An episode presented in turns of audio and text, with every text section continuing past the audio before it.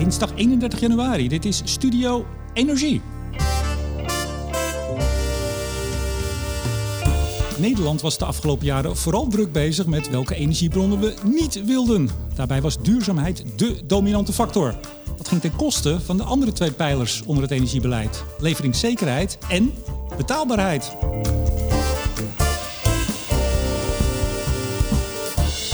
Welke lessen heeft Nederland geleerd? Hebben we überhaupt wel iets geleerd? En zo ja, wat gaan we voortaan dan anders doen? En hoe? Ik vraag het de verantwoordelijk minister voor Klimaat en Energie. Mijn gast deze week is Rob Jetten.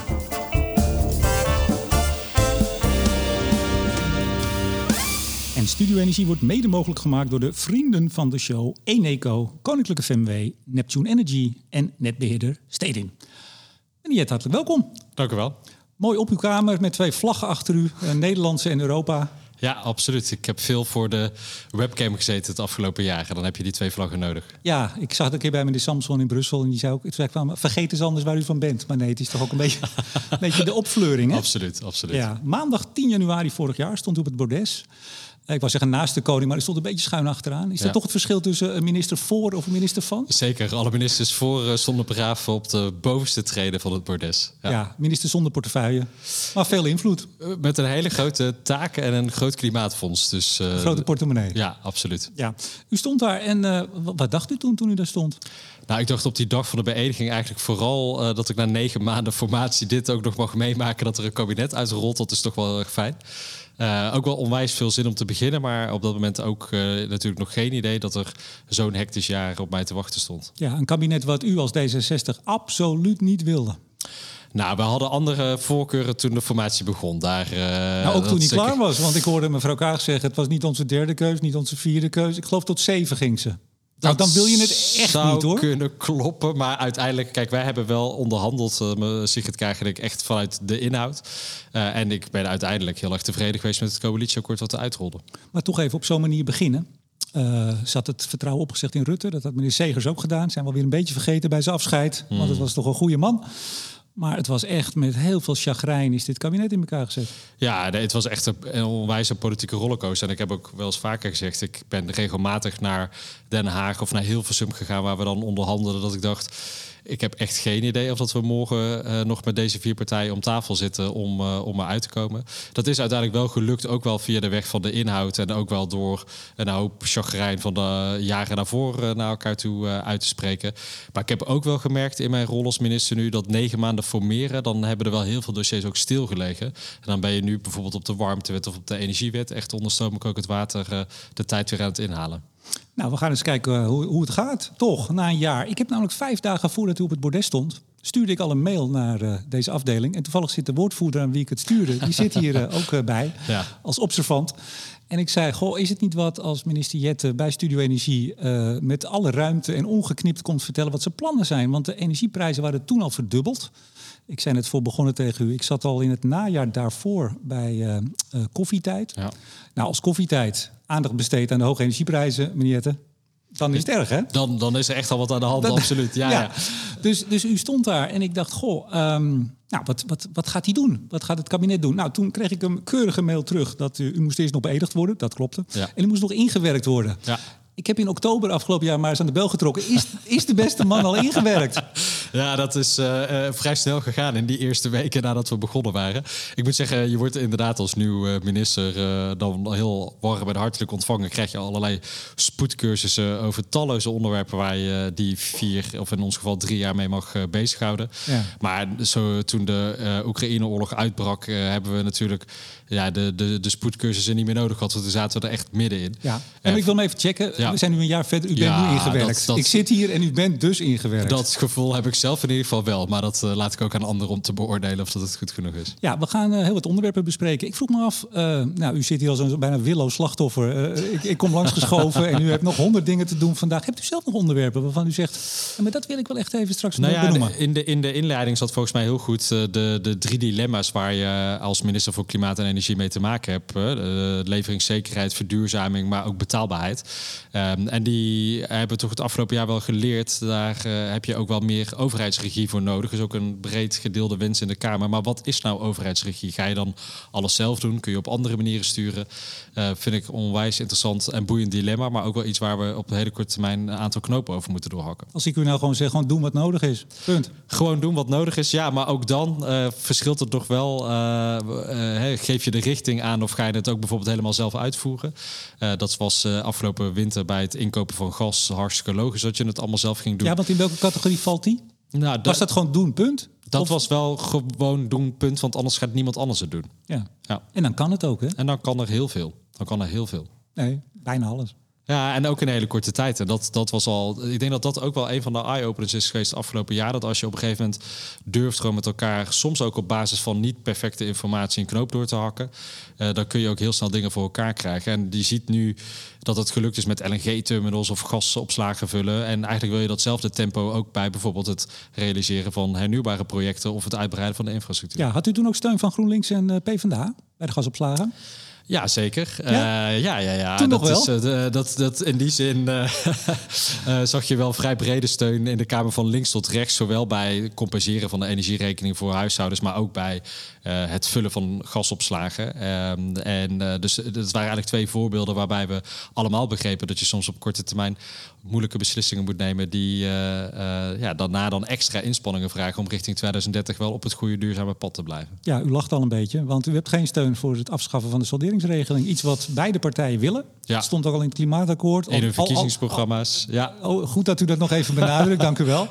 Maar u hebt er een potje van gemaakt als ik mevrouw Kreuger hoor.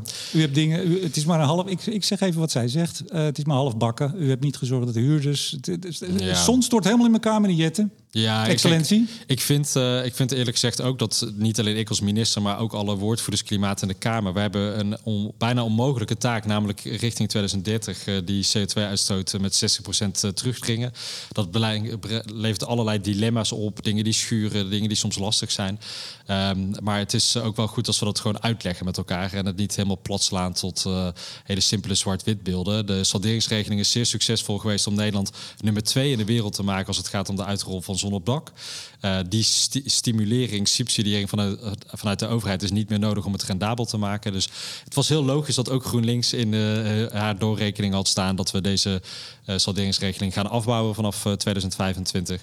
En we gaan de komende tijd natuurlijk kijken hoe we ook in die sociale huursector die verduurzaming op zo hoog mogelijk tempo kunnen laten voortgaan. Ja, ik heb geloof ik 55 minuten maximaal. En ik moet gaan proberen wat u in uw antwoorden te snoeien. Want u vertelt allemaal dingen erbij, allemaal details. En gaat mij natuurlijk even. Ik zal hem strak houden. Nou goed, het gaat mij natuurlijk even omdat u wilde heel graag nog in de onderhandelingen GroenLinks en PvdA erbij. Volgens mij hebt u hemel en aarde proberen te bewegen om ze in de coalitie te krijgen. Hoe vindt u nou? Nou, ik zag u ook vorig jaar, eind vorig jaar, het was bij de Algemene Beschouwing, denk ik. Viel u voor uw doen, vond ik, nogal uit naar mevrouw Kreuger. U was er echt helemaal klaar mee. Ik heb het citaat nog hier. Voorzitter, nou ben ik er echt helemaal klaar mee. Ik had u nog nooit zo gezien. Het debat was denk ik de klimaat- en energieverkenning. Of anders de begroting EZK, een van die twee. U zei, ik heb me ingehouden, want vorige week hadden we ook al zo'n heftig debat. Ja, we staan vaker in de Tweede Kamer met klimaatdebatten. Dat is ook goed, want het gaat ergens over. Dit is nou weer van die nodeloze informatie. Dat weten we. Maar wat gebeurt daar? Want u wilde twee partijen in de coalitie die mag ik het zeggen, zeer na aan uw programma staan. Mm-hmm. Staan als D66. En nu zit u er. En u viel echt uit. Mevrouw Kreuger zei dat u volgens mij zei ze dat u uw woord niet had gehouden. Dat u niet iets had geleverd wat u zou leveren. En u was daar, ze had nou 10 keer gezegd, ik werp het verf van me. U wordt daar echt op de persoon werd u daar aangevallen. Wat vindt u daarvan? Nou ja, ik bij mij duurt dat nooit zo lang. Dat is het moment van irritatie. Dus ik kan er nu ook niet meer op teruggaan. Ik vind er nu niet meer zoveel van. Dat wil ik ermee zeggen. Ik was dat op dat moment. Dat is een mooie. Ja, nee, maar dat is echt. Ik ben de mensen die met mij werken kennen mij ook als iemand die meestal heel rustig is en soms echt even heel chagrijnig kan zijn. En hier werden gewoon allerlei onwaarheden over de klimaat- en energieverkenning en over het proces van klimaatbeleid verkondigd. En dat vond ik gewoon niet zo netjes. Onwaarheden, gewoon niet waar. Leugens. Nou ja, ik vond die netjes. Ja, bent u net als premier Rutte? Die schijnt ook zo ontzettend kwaad te kunnen worden achter de schermen. Nou, het is bij mij iets minder heftig, denk ik. Want u mag wel, als dat is mooi, als minister zonder portefeuille... in plaats van een staatssecretaris, mag u wel in de ministerraad zitten. Ik zit elke vrijdag bij de ministerraad. Ja, u gaat nu niet vertellen, maar klapt Rutte daar wel eens helemaal uit elkaar? Nee, de ministerraad, iemand zei mij laatst... is de best voorbereide vergadering van Nederland. En gebeurt niks. Dat klopt ook wel, het is best saai vaak. Saai. Ja, kopje koffie erbij. Ja, soms er is altijd wel iemand jarig geweest, dus er komt weer een taartje voorbij... maar die sla ik dan over. Ja, even over koffie. Ik begreep dat u uw koffie onder de douche hebt u verteld. Heerlijk, ja. Ik drink heel veel koffie, veel te veel. En dan begin ik 's ochtends vroeg ook als ik nog onder de douche moet stappen.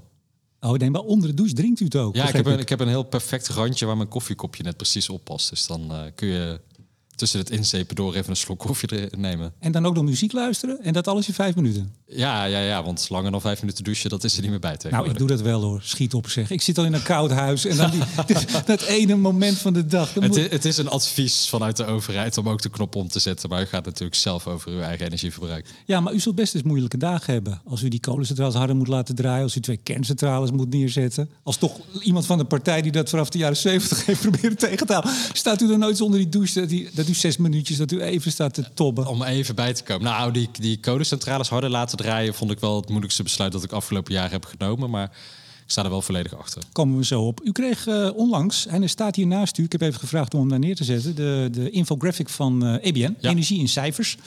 En daar staat een importkloof van Nederland op. Ja, dat is... U kent hem, u kijkt er nu even naar proforma, want u kent hem natuurlijk. Uit mijn hoofd. Uit uw hoofd.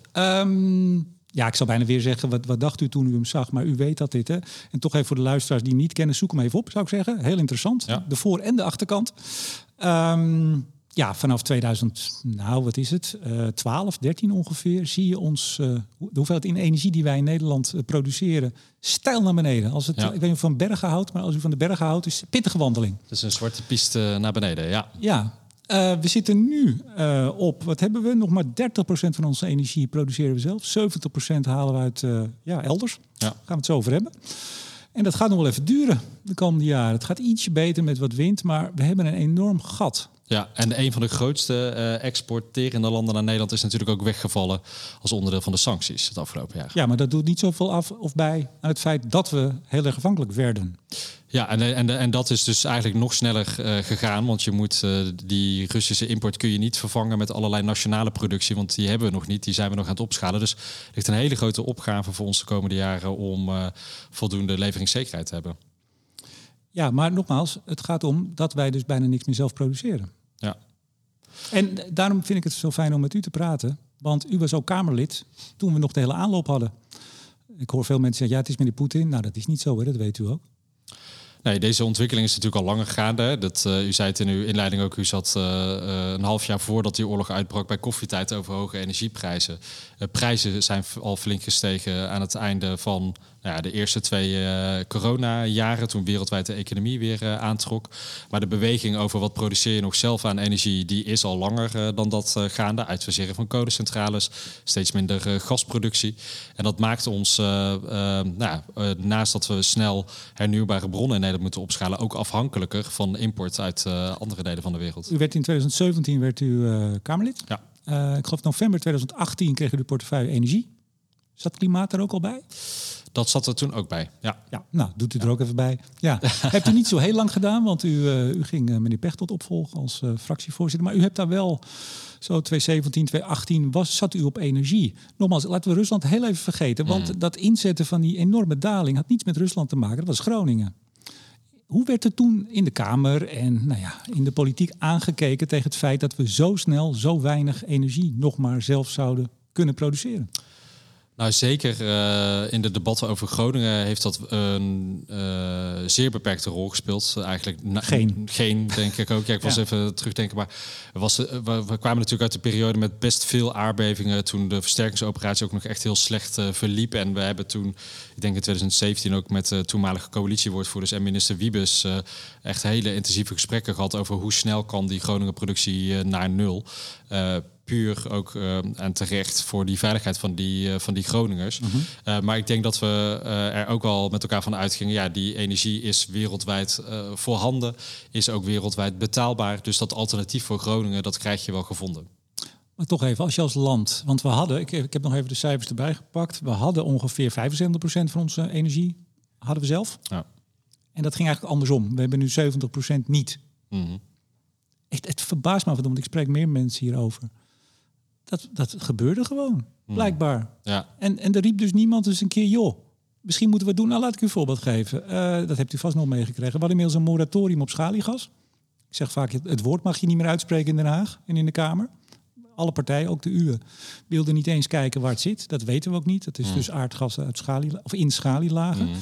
2017 geen nieuwe exploratievergunningen meer voor gaswinning op land. Ja. En hebben het niet over Groningen, maar alle kleinere velden op land. Heel veel kleine velden wilden we ook niet meer. Als je het woord Waddenzee roept, nou, bukt u maar, want dan wordt er van alles naar uw hoofd gegooid. Maar in de buurt van de Waddenzee, of het nou niet eens erin, wilden we ook niet. Waar was nou het idee waar wij ons gas vandaan gingen halen? Het was in die jaren echt wel de overtuiging dat we dat dus vanuit landen als Noorwegen konden halen. Delen van Noord-Afrika. Rusland was op dat moment natuurlijk ook met de ontwikkelingen van Nord Stream 2 tussen Duitsland en Rusland ook gewoon nog een acceptabel alternatief. En ook toen was die wereldprijs, zeker in 2017, was die wereldprijs eigenlijk best acceptabel. Dus dat eigenlijk vervangen van Russisch gas door gas uit andere delen van de wereld, ja, dat werd ook als een soort van gegeven gezien. Daar gaan we geen problemen mee ondervinden. En dan kun je dus ook met voldoende leveringszekerheid die productie in Groningen snel afschalen. Maar de Krim was al geannexeerd, hè? Ja, maar ik denk dat daar we allemaal nog wel wat analyses ook op terug kunnen loslaten. Dat MH17 en de Krim konden gebeuren. En dat tot heel weinig reactie vanuit het Westen heeft geleid richting Rusland. Ja, ik vraag me dan af, want we zien de debatten en ik zie ze inmiddels niet meer allemaal. Vergeeft u me, maar ik heb er heel veel gezien. Achter de schermen, wordt er dan wel eens over gesproken? Of werd er gewoon niet over gesproken dat we van 75% zelfvoorzienend naar 30%... dat iemand zei, joh, we worden afhankelijk. Ja, en wat wat u zegt, Noorwegen, nou, dat zat al redelijk aan zijn max. Ja. Daar kwam niet zoveel mee vandaan. Noord-Afrika heeft ook zo zijn uitdagingen, zullen we dan maar zeggen. Zeker. Maar werd er achter de schermen nou wel eens over gesproken? Nou, ik herinner me wel dat we van verschillende experts, ook hier het Haagse Centrum voor Strategische Studies en zo, wel lange termijn ontwikkelingen kregen. Hè, dat energie richting het eind van dit decennium toch wel echt een spannend instrument kan zijn om ook in te zetten in geopolitieke verhoudingen. Maar tot een echt fundamenteel politieke discussie is het in de jaren 2017, 2018 heeft het niet geleid. We hebben het wel veel gehad over de noodzaak om dan sneller te gaan met wind op zee of sneller te gaan met de energiebesparing. Maar de echte klappers daarop hebben we natuurlijk pas het afgelopen jaar gemaakt. Dus dan zie je dat we die crisis van het afgelopen jaar echt nodig hebben gehad om energiebesparing bovenaan de agenda te zetten. En daar hebben we toch ook een aantal jaren gewoon veel verloren. Maar moet ik dan samenvatten, collectief blinde vlek?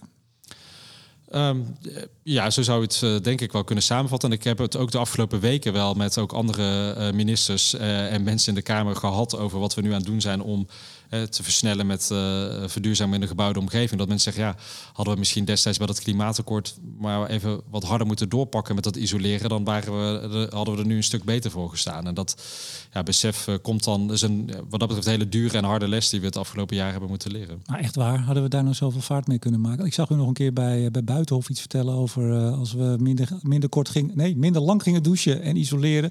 Had u het over, geloof ik, de helft van de energie, van de gas, maar dat was alleen maar in de gebouwde omgeving. En dat is maar weer 20%. Dus voordat dat isoleren en al die dubbele ramen erin zetten, zo dan de dijk zet, dan zijn we echt 230. Nou ja, maar als je dus 5 jaar geleden daarmee was begonnen, waren we nu al een stuk verder geweest. En hetzelfde geldt ook voor allerlei isolatie die je in de industrie kan toepassen om daar het gasverbruik naar beneden te krijgen. Ja, maar ik zou zeggen, waarom zijn we niet alsnog naar schaliegas even gaan kijken alleen al? Hè? We hoeven nog niet te winnen. Waarom hebben we niet meer gas gewonnen op land? En waarom doen we dat nog steeds niet eigenlijk? Vraag aan u. Nou, er zijn natuurlijk wel al heel veel vergunningen afgegeven op land, hè, de afgelopen jaren, decennia. Maar je ziet ook dat het hele maatschappelijk debat rondom mijnbouw heeft natuurlijk ook door Groningen wel degelijk het een en ander onder druk gezet. Mensen hebben liever niet meer dat soort projecten in de achtertuin. Op de Noordzee vinden we het nog acceptabel, maar op land is het vanwege de impact op de leefomgeving, omwonenden, al heel snel een no-go om aan dat soort projecten te beginnen. Oh, nou ja, We krijgen binnenkort een rapport van een enquêtecommissie. Daaruit zal, denk ik, als je naar de interviews hebt gekeken, wel blijken dat we veel te lang hebben gewacht met het adresseren van alle neveneffecten die bij zo'n gaswinningsproject komen kijken. En daardoor is het vertrouwen van heel veel burgers in mijnbouw, in bedrijven die dat doen, in de overheid die je dan moet beschermen, dat vertrouwen is gewoon ernstig geschaad. Maar we hebben het over Groningen. Maar ja, dat heeft wel ook een effect. Hè? Dat zie je. Je ziet het wel bij concrete projecten die wel elders in het land worden ontwikkeld of worden verlengd. Of dat nou is oliewinning in Rotterdam of het gaat om zoutwinning in andere delen van het land. Dat de onrust in een gemeenteraad of bij omwonenden, die wordt meteen gekoppeld aan aardbevingsproblematiek in Groningen. En dan zie je toch dat het sentiment daar heel erg bepalend is. Ik dacht dat u ging zeggen, dat hebben wij in de Tweede Kamer, hebben we dat een flinke set gegeven. Nou, ook, maar je bent als Tweede Kamer natuurlijk ook wel als volksvertegenwoordiger aangesteld om die zorgen uit de samenleving ook te adresseren en te kijken hoe je dat kan opvangen. Hier is toch een beetje een kip en ei ook. Want ik heb woordvoerders in de Kamer zien staan, ook nog een beetje voor uw tijd, 2015, die meteen zei, ja, als de mensen het niet willen, moeten we het niet doen. En toen waren we al met die afbouw van Groningen bezig. Ja. Nou ja, kijk, je kunt twee dingen doen. Hè. Je kunt al zeggen, dat moeten we die doen. Je kunt ook kijken van hoe zou het eventueel wel kunnen door... dat zit ook in onze nieuwe visie op mijnbouw in Nederland... dat je ook de lusten veel meer bij de lokale gemeenschap laat terugkomen. Dat mensen ook zien, er vloeien ook opbrengsten terug... naar investeringen in de kwaliteit hier van de leefomgeving. En er zat een tweede stroom ook in de Tweede Kamer. En die vind ik ook begrijpelijk. Dat je, hoeveel nieuwe mijnbouwactiviteiten heb je in Nederland... maar ook wereldwijd nog nodig... om aan onze energiebehoeften te voldoen. En wil je uiteindelijk ook het kantelpunt inzetten richting die volledig CO2-vrije energiesector. Ja, dan moet je op een gegeven moment ook stoppen met het afgeven van nieuwe vergunningen. Maar we hebben toch nog gas nodig. Kijk, we hebben nu door de crisis vorig jaar... Wat is het? Zitten we op? U weet het beter. 30% denk ik minder, ongeveer. Ja, het is vast deze maand was het weer wat kouder. Maar als je gewoon over de gehele linie kijkt... Het afgelopen jaar zo'n 30%. Maar als we dat niet hadden gehad... zaten we nog steeds op die 40 miljard kuub per jaar. Toch even wat cijfers. 2013 zaten we nog op 82 miljard kuub winning. Overal. Groningen, kleine velden, onshore, offshore. 2017, u kwam in de Kamer, 43. Ja. Was al bijna gehalveerd en we zitten nu op 17. Ja. Dan, zolang je toch nog zoveel nodig hebt... want ook al is er 30% minder van 40 miljard... dat is veel meer dan 17. Dan moet je toch zorgen dat er ergens vandaan komt. Nou goed, laten we dan maar een sprongetje maken. U wil twee dingen eigenlijk nog. Dat is LNG importeren. U bent naar de Eemshaven getogen om de eerste binnen te halen. Schaliegas wilden we niet, hè? In Nederland. Vinden we echt, ik zou bijna zeggen, abject. Dat is echt fout.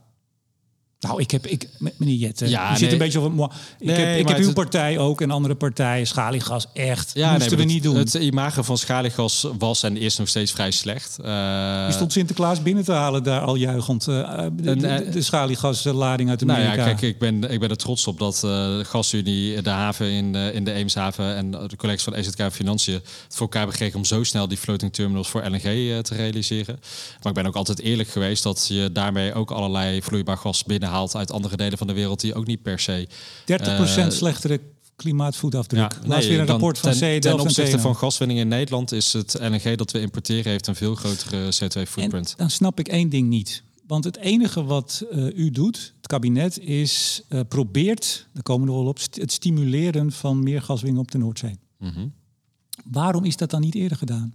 Want we zagen dus, hij staat achter u... een enorme glijvlucht naar beneden in onze gasvoorziening... We hadden nog geen oorlog, we hadden nog geen crisis. We hadden nog wel steeds 40 miljard kuub nodig. Nu zegt het kabinet, we willen meer gaswinning van zee. Waarom toen niet in plaats van dat schaliegas? U bent zo van het klimaat. Nou ja, kijk, bijvoorbeeld een van de projecten op de Noordzee... die nu recentelijk echt een paar stappen verder is gekomen... is het One Dias-veld. Dat ligt op de grens van Nederland en Duitsland. Ook daar zag je dat de Duitse overheid eigenlijk geen nieuwe gaswinningsprojecten... op de Noordzee meer wilde. Dat heeft dus de afgelopen jaren echt wel intensieve contacten... tussen mij en mijn Duitse collega nodig gehad. Ook de staatssecretaris die ermee bezig is geweest... om gewoon überhaupt tussen Nederland en Duitsland een akkoord te krijgen. We gaan weer een nieuw gasveld ontwikkelen. Dus dat, je ziet die, waar we het net over hebben gehad... die druk van nieuwe mijnbouwprojecten, dat hoeft niet meer. Dat leefde veel breder dan alleen bij ons. Dat was ook bij de Oosterburen. Maar u wilde, Juan Diaz heeft, ik heb de CEO hier in de podcast gehad. Hij zei het netjes, maar die hebben ook jarenlang moeten sleuren. En wat wel vrij gênant was, maar dat neem ik u niet kwalijk. Dat toen het bericht kwam dat het doorging, werden ze niet eens genoemd in uw persbericht van het ministerie. Oh, ja. nu overvraagt u me. Nee, dat geeft niet. Nee, maar dan zie je even...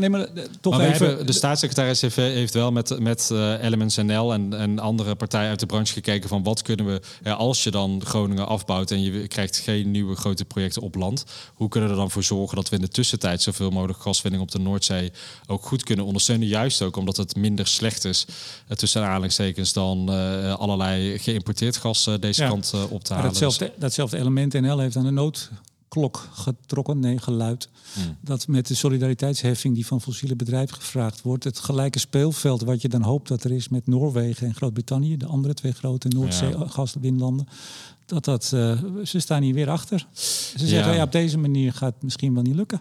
Nou goed, maar ik heb dat geklaag ook wel gehoord vanuit andere sectoren over solidariteitsheffingen, et cetera. De realiteit is ook, wij hebben daar in Europa met elkaar afspraken over gemaakt als onderdeel van de aanpak van deze crisis. Nee, zij zeggen, en dat is ook zo, dat in Groot-Brittannië en Noorwegen is het veel voor hun interessanter om gas te winnen. En op een gegeven moment zeggen ze, dan gaan we het daar doen.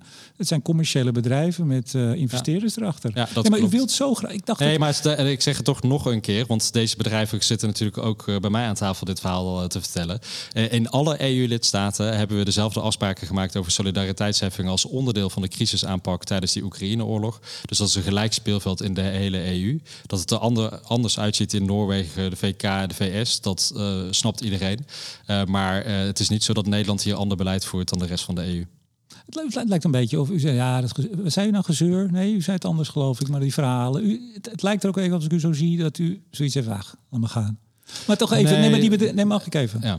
Als u zegt, eigenlijk moeten we alles op alles zetten. U haalt nu heel veel LNG binnen en of het nou waar vandaan komt... het heeft een 25% tot 30% meer negatief effect op het klimaat. Iedere kuub gas die we in Nederland winnen, is winst voor het klimaat.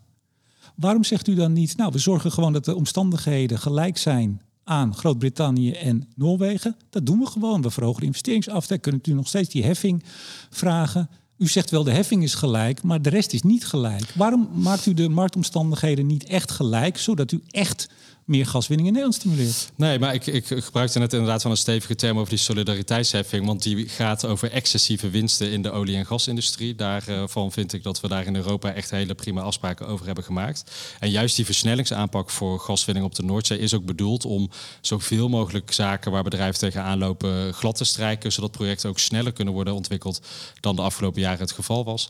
En we ook juist de komende jaren die productie op de Noordzee... nog maximaal kunnen opschalen, omdat het ook zonde is... om dat pas in het volgende decennium te gaan doen... als we hopelijk dat importgat al behoorlijk hebben gevuld... en hebben vervangen door een hele hoop hernieuwbare alternatieven. Ja, maar even plooien gladstrijken tot slot. De vraag is gewoon heel simpel. Gaat u de marktomstandigheden of de belastingdruk of wat dan ook... gaat u het echt gelijk trekken met Groot-Brittannië, Noorwegen en Nederland? Nou, op dit moment is de staatssecretaris volop bezig... om het plan wat er ligt uit te voeren. En als er meer nodig is, dan zal hij daar vast het gesprek over aangaan... maar geen concrete plannen in de richting zoals die u die nu vraagt. Goed, lessen, gaswinning.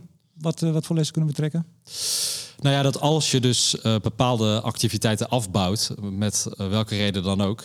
dan moet je er ook voor zorgen dat het alternatief tijdig klaar staat. Ja. Ja, het is toch vreselijk eigenlijk, hè? Dat de les moet zijn. Ja, ik heb helemaal gelijk. Ja, nee, maar soms moet je... De werkelijkheid is denk ik wel echt in deze hele klimaattransitie... dat we af en toe behoorlijk tegen de muur gaan aanlopen... en denken, we hebben even wat gemist in de afgelopen jaar. En dat is ook wel de reden waarom ik in dat klimaatbeleid nu denk... de perfecte oplossing bestaat niet. Dus je moet eigenlijk overal gelijktijdig op inzetten. Het kan best zijn dat we de komende jaren... bijvoorbeeld ook uit het Klimaatfonds ergens in gaan investeren... dat we over 10 jaar zeggen... was toch niet nodig geweest. Maar dingen nu wegstrepen of uitsluiten als onderdeel van de oplossing... dat kunnen we ons gewoon simpelweg niet veroorloven. Nou, dat is een mooi bruggetje naar steenkool. Want wanneer was het? Vorig jaar.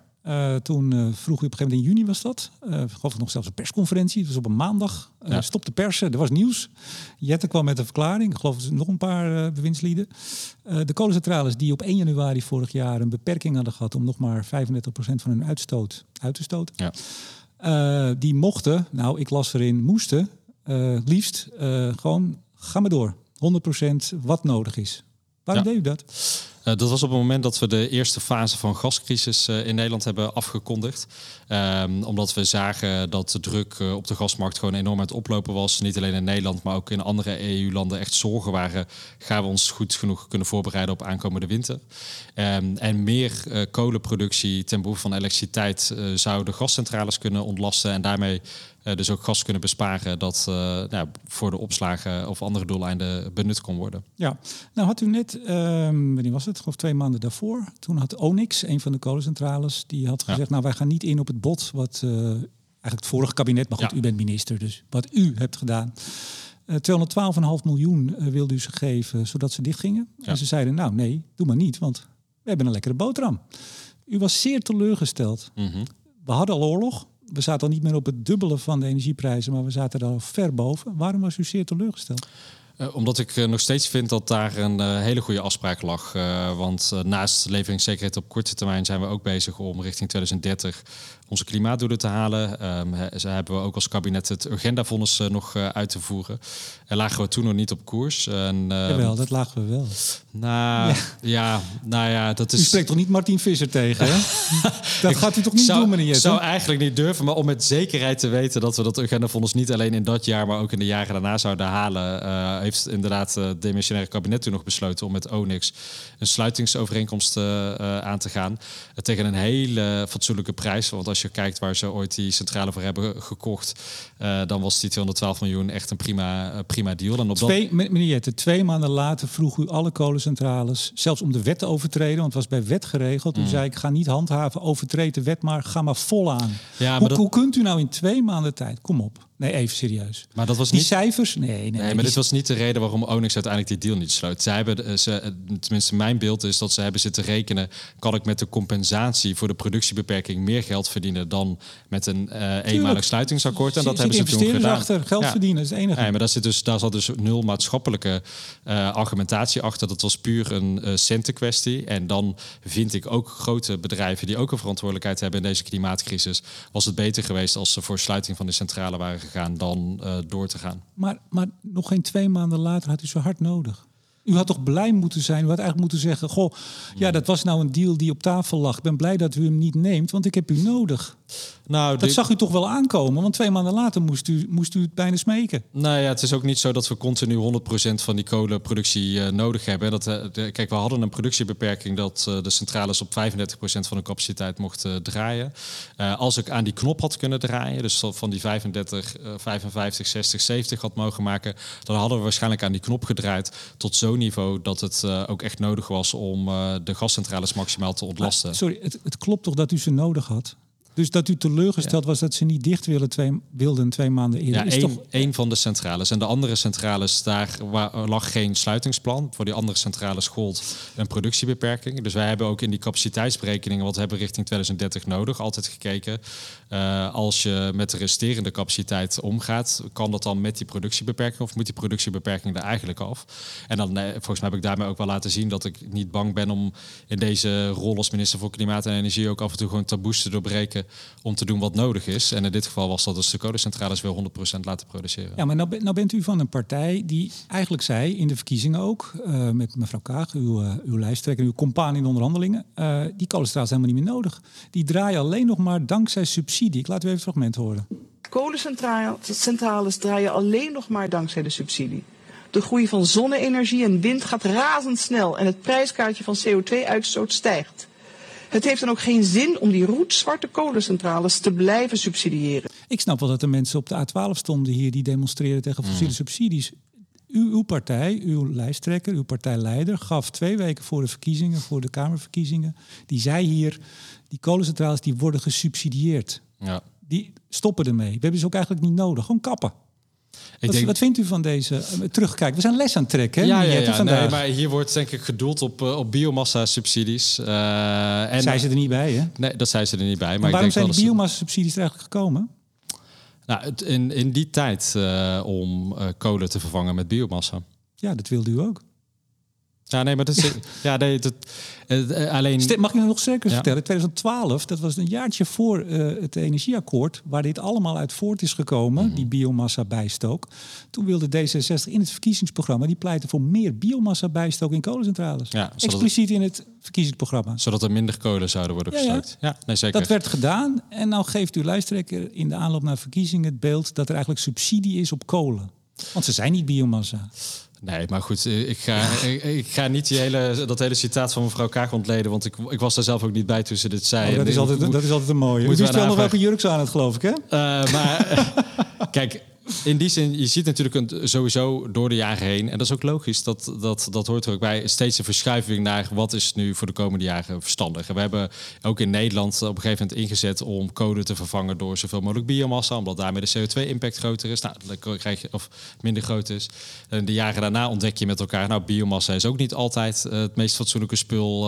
wat hier in de verbrandingsoven verdwijnt. En is dat nou de beste manier om biomassa in te zetten? Is er überhaupt subsidie voor nodig of kunnen die bedrijven dat prima zelf? En dat vind ik ook legitiem. Alleen je moet er wel voor zorgen dat het op bepaalde eikpunten ook langjarig stabiel beleid is, zodat bedrijven ook weten waar ze in moeten investeren. En dat is het dus niet.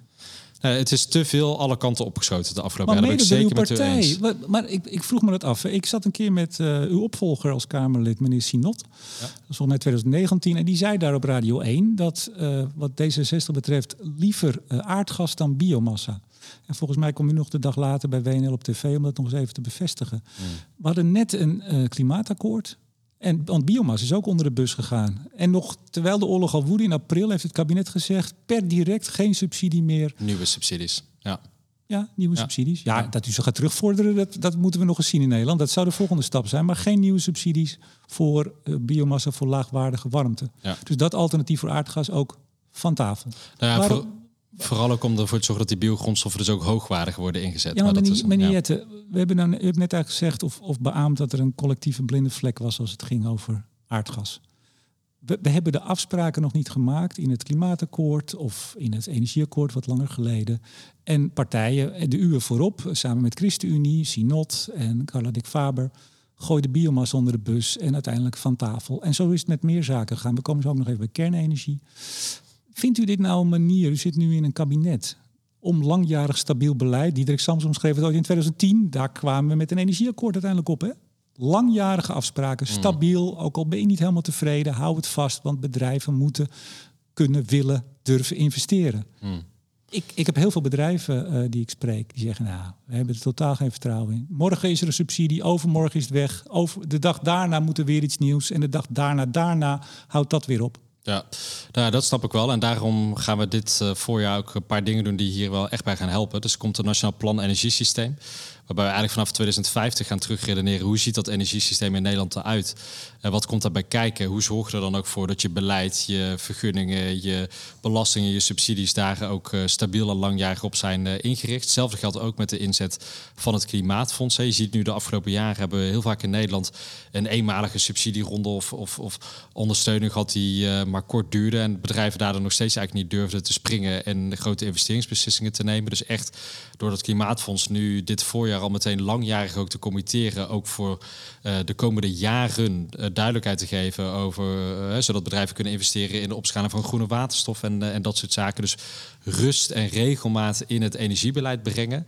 Dat is denk ik naast de uitbreiding van de netcapaciteit wel een van mijn belangrijkste klussen die ik te doen heb, naast korte termijn leveringszekerheid. Ja, maar je hebt ook met een Kamer te maken en je hebt met de coalitie te maken. En hij was al niet geliefd en ik geloof dat de spanning af en toe ook best wel al... het knettert af en toe. Nieuwe Senaat later dit voorjaar. Dus dat... Zeker, dus als we nou zien dat we de afgelopen jaren toen het nog wel meeviel wat dat betreft, zeggen we dan maar. Dat het toen al eigenlijk niet te doen was om afspraken gewoon in te laten voor wat ze zijn. Waar had u dan het optimisme vandaan dat het nu... terwijl we er slechter voor staan, wel gaat lukken. Ja, en ik denk dus juist omdat we er slechter voor staan... de politieke verschillen ook makkelijker te overbruggen zijn. Dus die driehoek van leveringszekerheid, verduurzaming en betaalbaarheid... wordt echt door iedereen nu gevoeld. Ik vind zelf ook dat het debat in de Tweede Kamer... met de energiewoordvoerders eigenlijk best inhoudelijk verlopen. Ik heb net gezegd dat u mevrouw Kreuger onverwacht het behang wilde plakken. Nou ja, maar dat is af en toe een beetje een knetterend moment in zo'n debat. Dat hoort ook bij de politiek. Maar over de gehele linie vind ik dat het inhoudelijke debatten zijn waar ook iedereen wel begrijpt. We moeten de komende jaren echt hele lastige dilemma's met elkaar oplossen. En het helpt ook dat we door bijvoorbeeld de stip op de horizon te zetten. 80% van de elektriciteitsproductie komt straks van wind op zee. Maar dat is niet de enige oplossing. Dus volop bezig met zon, met geothermie, met groene energiedragers, 2 nieuwe kerncentrales. En daar zitten smaakverschillen tussen. En niet iedereen is fan van elke oplossing. Maar dat de totale puzzel zo bij elkaar komt, daar zie ik toch wel veel meer begrip in de Kamer dan ik de afgelopen jaren ook zelf als Kamerlid heb meegemaakt. En dat geeft dus hopelijk ook meer richting en helderheid voor de bedrijven die daarop moeten investeren en anticiperen. Ja, ik moet een beetje aan mevrouw van der Leyen denken als ik u zo hoor. Die noemt ook altijd alleen alle groene takken. Terwijl, als het mee zit, hebben we in 2030 hoeveel? 30% schone energie? Ja. Als het mee zit? Ja, maar dat gaat dan toch behoorlijk hard. Ja, maar u noemt dus niet fossiel. Die 70% die we over 7-8 jaar hebben, nog 70% fossiele energie. Ja, dat moet u toch ook meenemen als minister voor Klimaat en Energie, hoe u eraan komt. Daar hebben we het nou net over gehad. Ja, maar ook dus hoe ga je het in de jaren daarna vervangen? Want je zult, als je een klimaatneutraal Europa wil hebben tegen 2050... dan zal je energiesysteem vele jaren daarvoor al CO2-vrij moeten zijn. Dus dat dwingt ons allen om die alternatieven voor die fossiele energie ook in een veel hoger tempo te ontwikkelen dan we tot nu toe hebben gedaan. Hoe is minister Hoekstra in Qatar gegaan eigenlijk? Want hij was er, hij ging erover praten, over gas, maar ik heb niet gehoord... Ik heb geen appje gehad.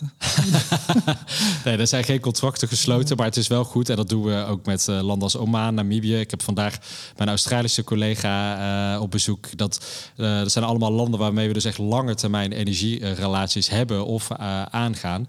En dat is soms voor gasleveringen in de komende jaren. Maar vooral ook gericht in de opschaling van groene energiedragers en de import daarvan richting het eind van dit decennium. Ik keek even op de klok, want u moet zo weer... Ik moet zo weg, want u moet hier weer iemand anders ontvangen. Ik zei het net al, kernenergie. U bent toch van een partij die eigenlijk vanaf de jaren 70 kernenergie heeft tegen proberen te houden. En dat is ook gelukt. Hoe is het dan om 2 kerncentrales neer te moeten zetten? Nou, dit is een afspraak uit het coalitieakkoord. En ik vind dat ik als minister aan het hele akkoord uitvoering moet geven. En ik denk ook dat deze 2 centrales waar we nu voor gekozen hebben, dat die echt een goede aanvulling kunnen zijn op dat energiesysteem van de toekomst. Dit jaar werken we aan verschillende financiële arrangementen. Dus hoe doe je dan ook de investeringen in die kerncentrales? Wat is de rol van de overheid? Wat is de rol van de markt daarbij? En dan kunnen we aan het eind van het jaar daar weer de volgende stap in zetten. Ik hoor van coalitiegenoot VVD dat u bent helemaal niet snel genoeg. Meneer Erkans, die maant u tot snelheid. U doet er veel te langzaam over. Met groen bent u ontzettend in de weer, maar met kernenergie... Dat zei hij halverwege vorig jaar. Dat begreep ik toen ook wel vanuit VVD-perspectief. Maar ik heb inmiddels een aantal zaken parallel gedaan. Kiezen voor de locatie, kiezen voor een bepaalde techniek. Allerlei onderzoeken die lopen. We hebben echt maximale snelheid bij de ontwikkeling van deze 2 nieuwe centrales. Ja, maar toch even weer, en ik kijk weer even met een schuin oog naar die diepe kloof van onze energie. 2012 tot 2013. Nog de jaren daarna zei u ook van kernenergie. We hebben het niet nodig. U vond het eigenlijk niet zoveel. In 2017 nog, D66 verkiezingsprogramma. We willen geen nieuwe kerncentrale in Nederland. Op een gegeven moment Borssele moest nog dicht, geloof ik. 2012, dat was toen nog in het programma. U zei, ik wil een echte transitie. En ik wil geen kernafval achterlaten voor generaties. U was er niet voor. En de partij ook helemaal niet. Tot dit kabinet met hele lange tanden. Wij zijn nooit een partij geweest die echt principieel keihard tegen kerncentrales heeft gezegd. Sorry meneer Jetten, dat is niet waar. Nou, maar in de meeste verkiezingsprogramma's, ook in 2021... stond in het verkiezingsprogramma dat kernenergie... dat wij vanuit D66 perspectief in ieder geval... dat niet per se als oplossing voor de Nederlandse puzzel zien. Hè. Echt inzetten op de duurzame bronnen, et cetera. Maar dat we aan kerncentrales ook de randvoorwaarden verbinden. Dat er een goede oplossing is voor het afval. Dat het veilig en betrouwbaar moet. Noem het al maar op. In 2021 zei het programma, het is duur om het op te wekken. Nou, dan krijgen we die discussie. Zullen we die maar niet hierover doen? Want dan gaan we heel lang in. Want wat is duur? Ja, over hoeveel tijd smeer je het uit? Het duurt 10 jaar om ze te bouwen. Ja. Nou, met uw windparken bent u ook een beetje een end op streek in die tijd. En maar we hebben toch in 2030, 2040, 2050 ook nog energie nodig. Dat 10 jaar, dat vond ik zo'n GroenLinks argument. Maar goed, ik denk ook dat we daarom... En het was niet nodig. Nou ja, kijk, in het coalitieakkoord hebben we volgens mij ook een prima balans gevonden uiteindelijk. Waar ook de verschillen tussen D66, ChristenUnie enerzijds en VVD, CDA anderzijds zijn overbrugd. Namelijk echt in een razend tempo naar die CO2-vrije elektriciteits- en energievoorziening. Daar ook geen schuttersputjes meer over wind op zee versus kerncentrales. Maar gewoon het eerlijke verhaal dat we het eigenlijk allemaal nodig hebben. Willen we die kloof dichten waar we het nu al 3 kwartier vaker over hebben gehad. En daarom vind ik ook dat we nu een hele goede balans de weg vooruit hebben gevonden. 2 nieuwe kerncentrales bij Borssele. Kijken of dat Borssele nog wat langer open kan blijven. De huidige centrale. En dan op die manier dus zo'n 11% tot 13% van die mix rond 2035 die uit kernenergie komt. Ja. Ik moet u even iets vragen hier over kernenergie. Want in het pro-kernenergiekamp gaat er een filmpje rond en een citaat van u bij de Algemene Beschouwingen. 2021, toen was u geen minister nog. Kamerlid, ja. Toen was u Kamerlid, fractievoorzitter. En toen zei u, toen het over kernenergie ging, pleidooi, natuurlijk een vurig pleidooi van meneer Eertmans, jaar 21. Het ging over van gas af, woning van het gas af. En hij zei, meneer Jetten, kernenergie, dat is het. En toen kreeg meneer Klaver het woord en toen van de voorzitter. Toen zei u, nou, ik probeer ondertussen nog even te bedenken hoe je een huis verwarmt met kernenergie. Ik zie het niet, zei u. Nee, ja, ik heb dat clipje natuurlijk ook al heel vaak voorbij zien komen. En mezelf regelmatig voor mijn kop geslagen dat ik toen niet nog een paar extra zinnen heb uitgesproken om uit te leggen op wat ik daar eigenlijk bedoelde. U hebt nu, moet u wel opschieten, want dit gaat allemaal van mijn tijd af. Nee, heel kort. Heel kort. Nee, we hadden een hele discussie over de vervanging van aardgas in de gebouwde omgeving. En door die vraag van Eerdmans dacht ik, ja, oké, nu wordt dus gepleit, de elektrificatie is de manier om onze huizen te verwarmen in de toekomst. Bouw maar kerncentrales, dan kun je al die huizen elektrificeren. Maar dan is dat echt alleen maar nuttig als je woningen ook helemaal inpakt, goed isoleert, verduurzaamt, et cetera. En dat je dan die full electric oplossing ook op een verstandige manier kan toepassen. Maar dit is allemaal uitleg die ik in dat debat niet heb gegeven. Dus dat was gewoon onhandig voor mij in dat debat. Nou, dat is goed dat u dat zegt, maar dat is dan misschien flauw van mij. Maar dat heeft er niks mee te maken. U zegt, ik zie niet hoe je een huis verwarmt met kernenergie. U had even, denk ik, kortsluiting. U wist even niet dat u altijd al jaren pleiten voor warmtepompen, dat die op stroom draaien en dat de kerncentrale stroom maakt. Dat staat toch los van isoleren? U had even een kortsluiting. Nou, nee, ik vond dat daar te makkelijk werd gepresenteerd dat je gewoon met kerncentrales het hele probleem had opgelost. Maar ik wilde eigenlijk uitleggen dat er dan nog heel veel meer bij komt kijken. Nou, het gaat wel eens aan lange debatten. Je gaat wel eens een beetje... Ja, nou ja. Nou, goed. Ik weet niet of we er zijn. Wat zijn de lessen kernenergie? Hadden we veel eerder mee moeten beginnen? Nou, ik zie wel. Kijk, ik heb nu het afgelopen jaar het hele team kernenergie weer opnieuw opgebouwd op dit ministerie. En daar heeft iemand me wel eens verzucht. Dit hadden we onder het kabinet VVD, PvdA eigenlijk ook allemaal al klaar liggen. Dus we zijn daar wel veel tijd verloren als Nederland. Ja. Ja. Maar ook ja, een beetje hetzelfde als met gas. We zagen het niet. Was niet nodig. Nou, uw partij voorop en nog een aantal. Ja, ik denk lang het weten tegen te houden. Kernenergie is natuurlijk wel een heel erg gevoelig onderwerp geweest lang. En ik spreek nu ook mensen die zeggen, ja, ik heb in de jaren 70, 80 regelmatig op straat tegen alles wat met nucleair te maken heeft gedemonstreerd. Dus dat is zo'n heet hangijzer ook in de samenleving geweest, dat het ook wel begrijpelijk is dat regelmatig is opgekomen en weer is weggezakt. En daarom nemen we nu ook in dit tempo de stappen die we zetten, zodat we aan het eind van deze kabinetsperiode ook alles hebben klaar liggen om die bouw van die kerncentrales bij Borssele te realiseren. Ik begrijp dat u regelmatig bij Jan Terlouw langs gaat. Ja. Ik geloof dat hij al in 2005 heeft gezegd dat hij zijn verzet in de jaren 70... toen als fractievoorzitter en partijleider tegen kernenergie, dat een foutje was. Dat klimaatverandering een veel groter gevaar is dan kernenergie. Ja, hij heeft mij ook wel echt overtuigd, hoor. Dat we dus niet die luxe hebben om allerlei principiële discussies te voeren over technieken die voorhanden zijn om het klimaatprobleem op te lossen. Ja, maar is dat recent gebeurd? Want hij is er al 18 jaar achter. Ja, de partij luisterde de afgelopen 18 jaar niet heel erg naar meneer Terlouw. Dat moeten we toch vaststellen. Nou, het is niet zo dat we hoeven niet alles uit te voeren wat Jan Terlouw zei. Nee, het is niet een soort van orakel, geen heilige. Maar nee. Het is natuurlijk wel een ontzettend fijne vent. En fijn dat ik af en toe op de koffie mag met hem. Lijkt het af en toe wel op, hè, heilige? Lijkt het af en toe wel een beetje op. Ja, maar het is ook mooi dat je op die leeftijd nog zo scherp van geest bent en nog zoveel ideeën hebt. Mooi vent. Nog even een actualiteitje tot slot. De Rekenkamer. Ja. Nou zeg, ik las dat. Ik dacht, oh, nou ik zou nu echt 7 minuten gaan douchen. Het parlement krijgt van de betrokken minister, dat bent u, geen eenduidig en compleet overzicht over hoeveel het kabinet uitgeeft aan klimaatmaatregelen. Ja. Nou, heeft een portemonnee van 35 miljard. Ja. Dat is lekker. Als degene die 35 miljard in zijn portemonnee heeft, dit krijgt. De minister voor Klimaat en Energie, op een gegeven moment wordt u ook bij namen genoemd, bij wijze van spreken, heeft een wettelijke taak uitgaven voor het klimaatbeleid inzichtelijk te maken. Nou, dat doet u dus niet. De minister voor Klimaat en Energie controleert dat niet voordat hij de klimaatnota laat verschijnen. Mm. Ik dacht, nou, ik zou onder de steen gaan zitten als ik dit over me heen krijg.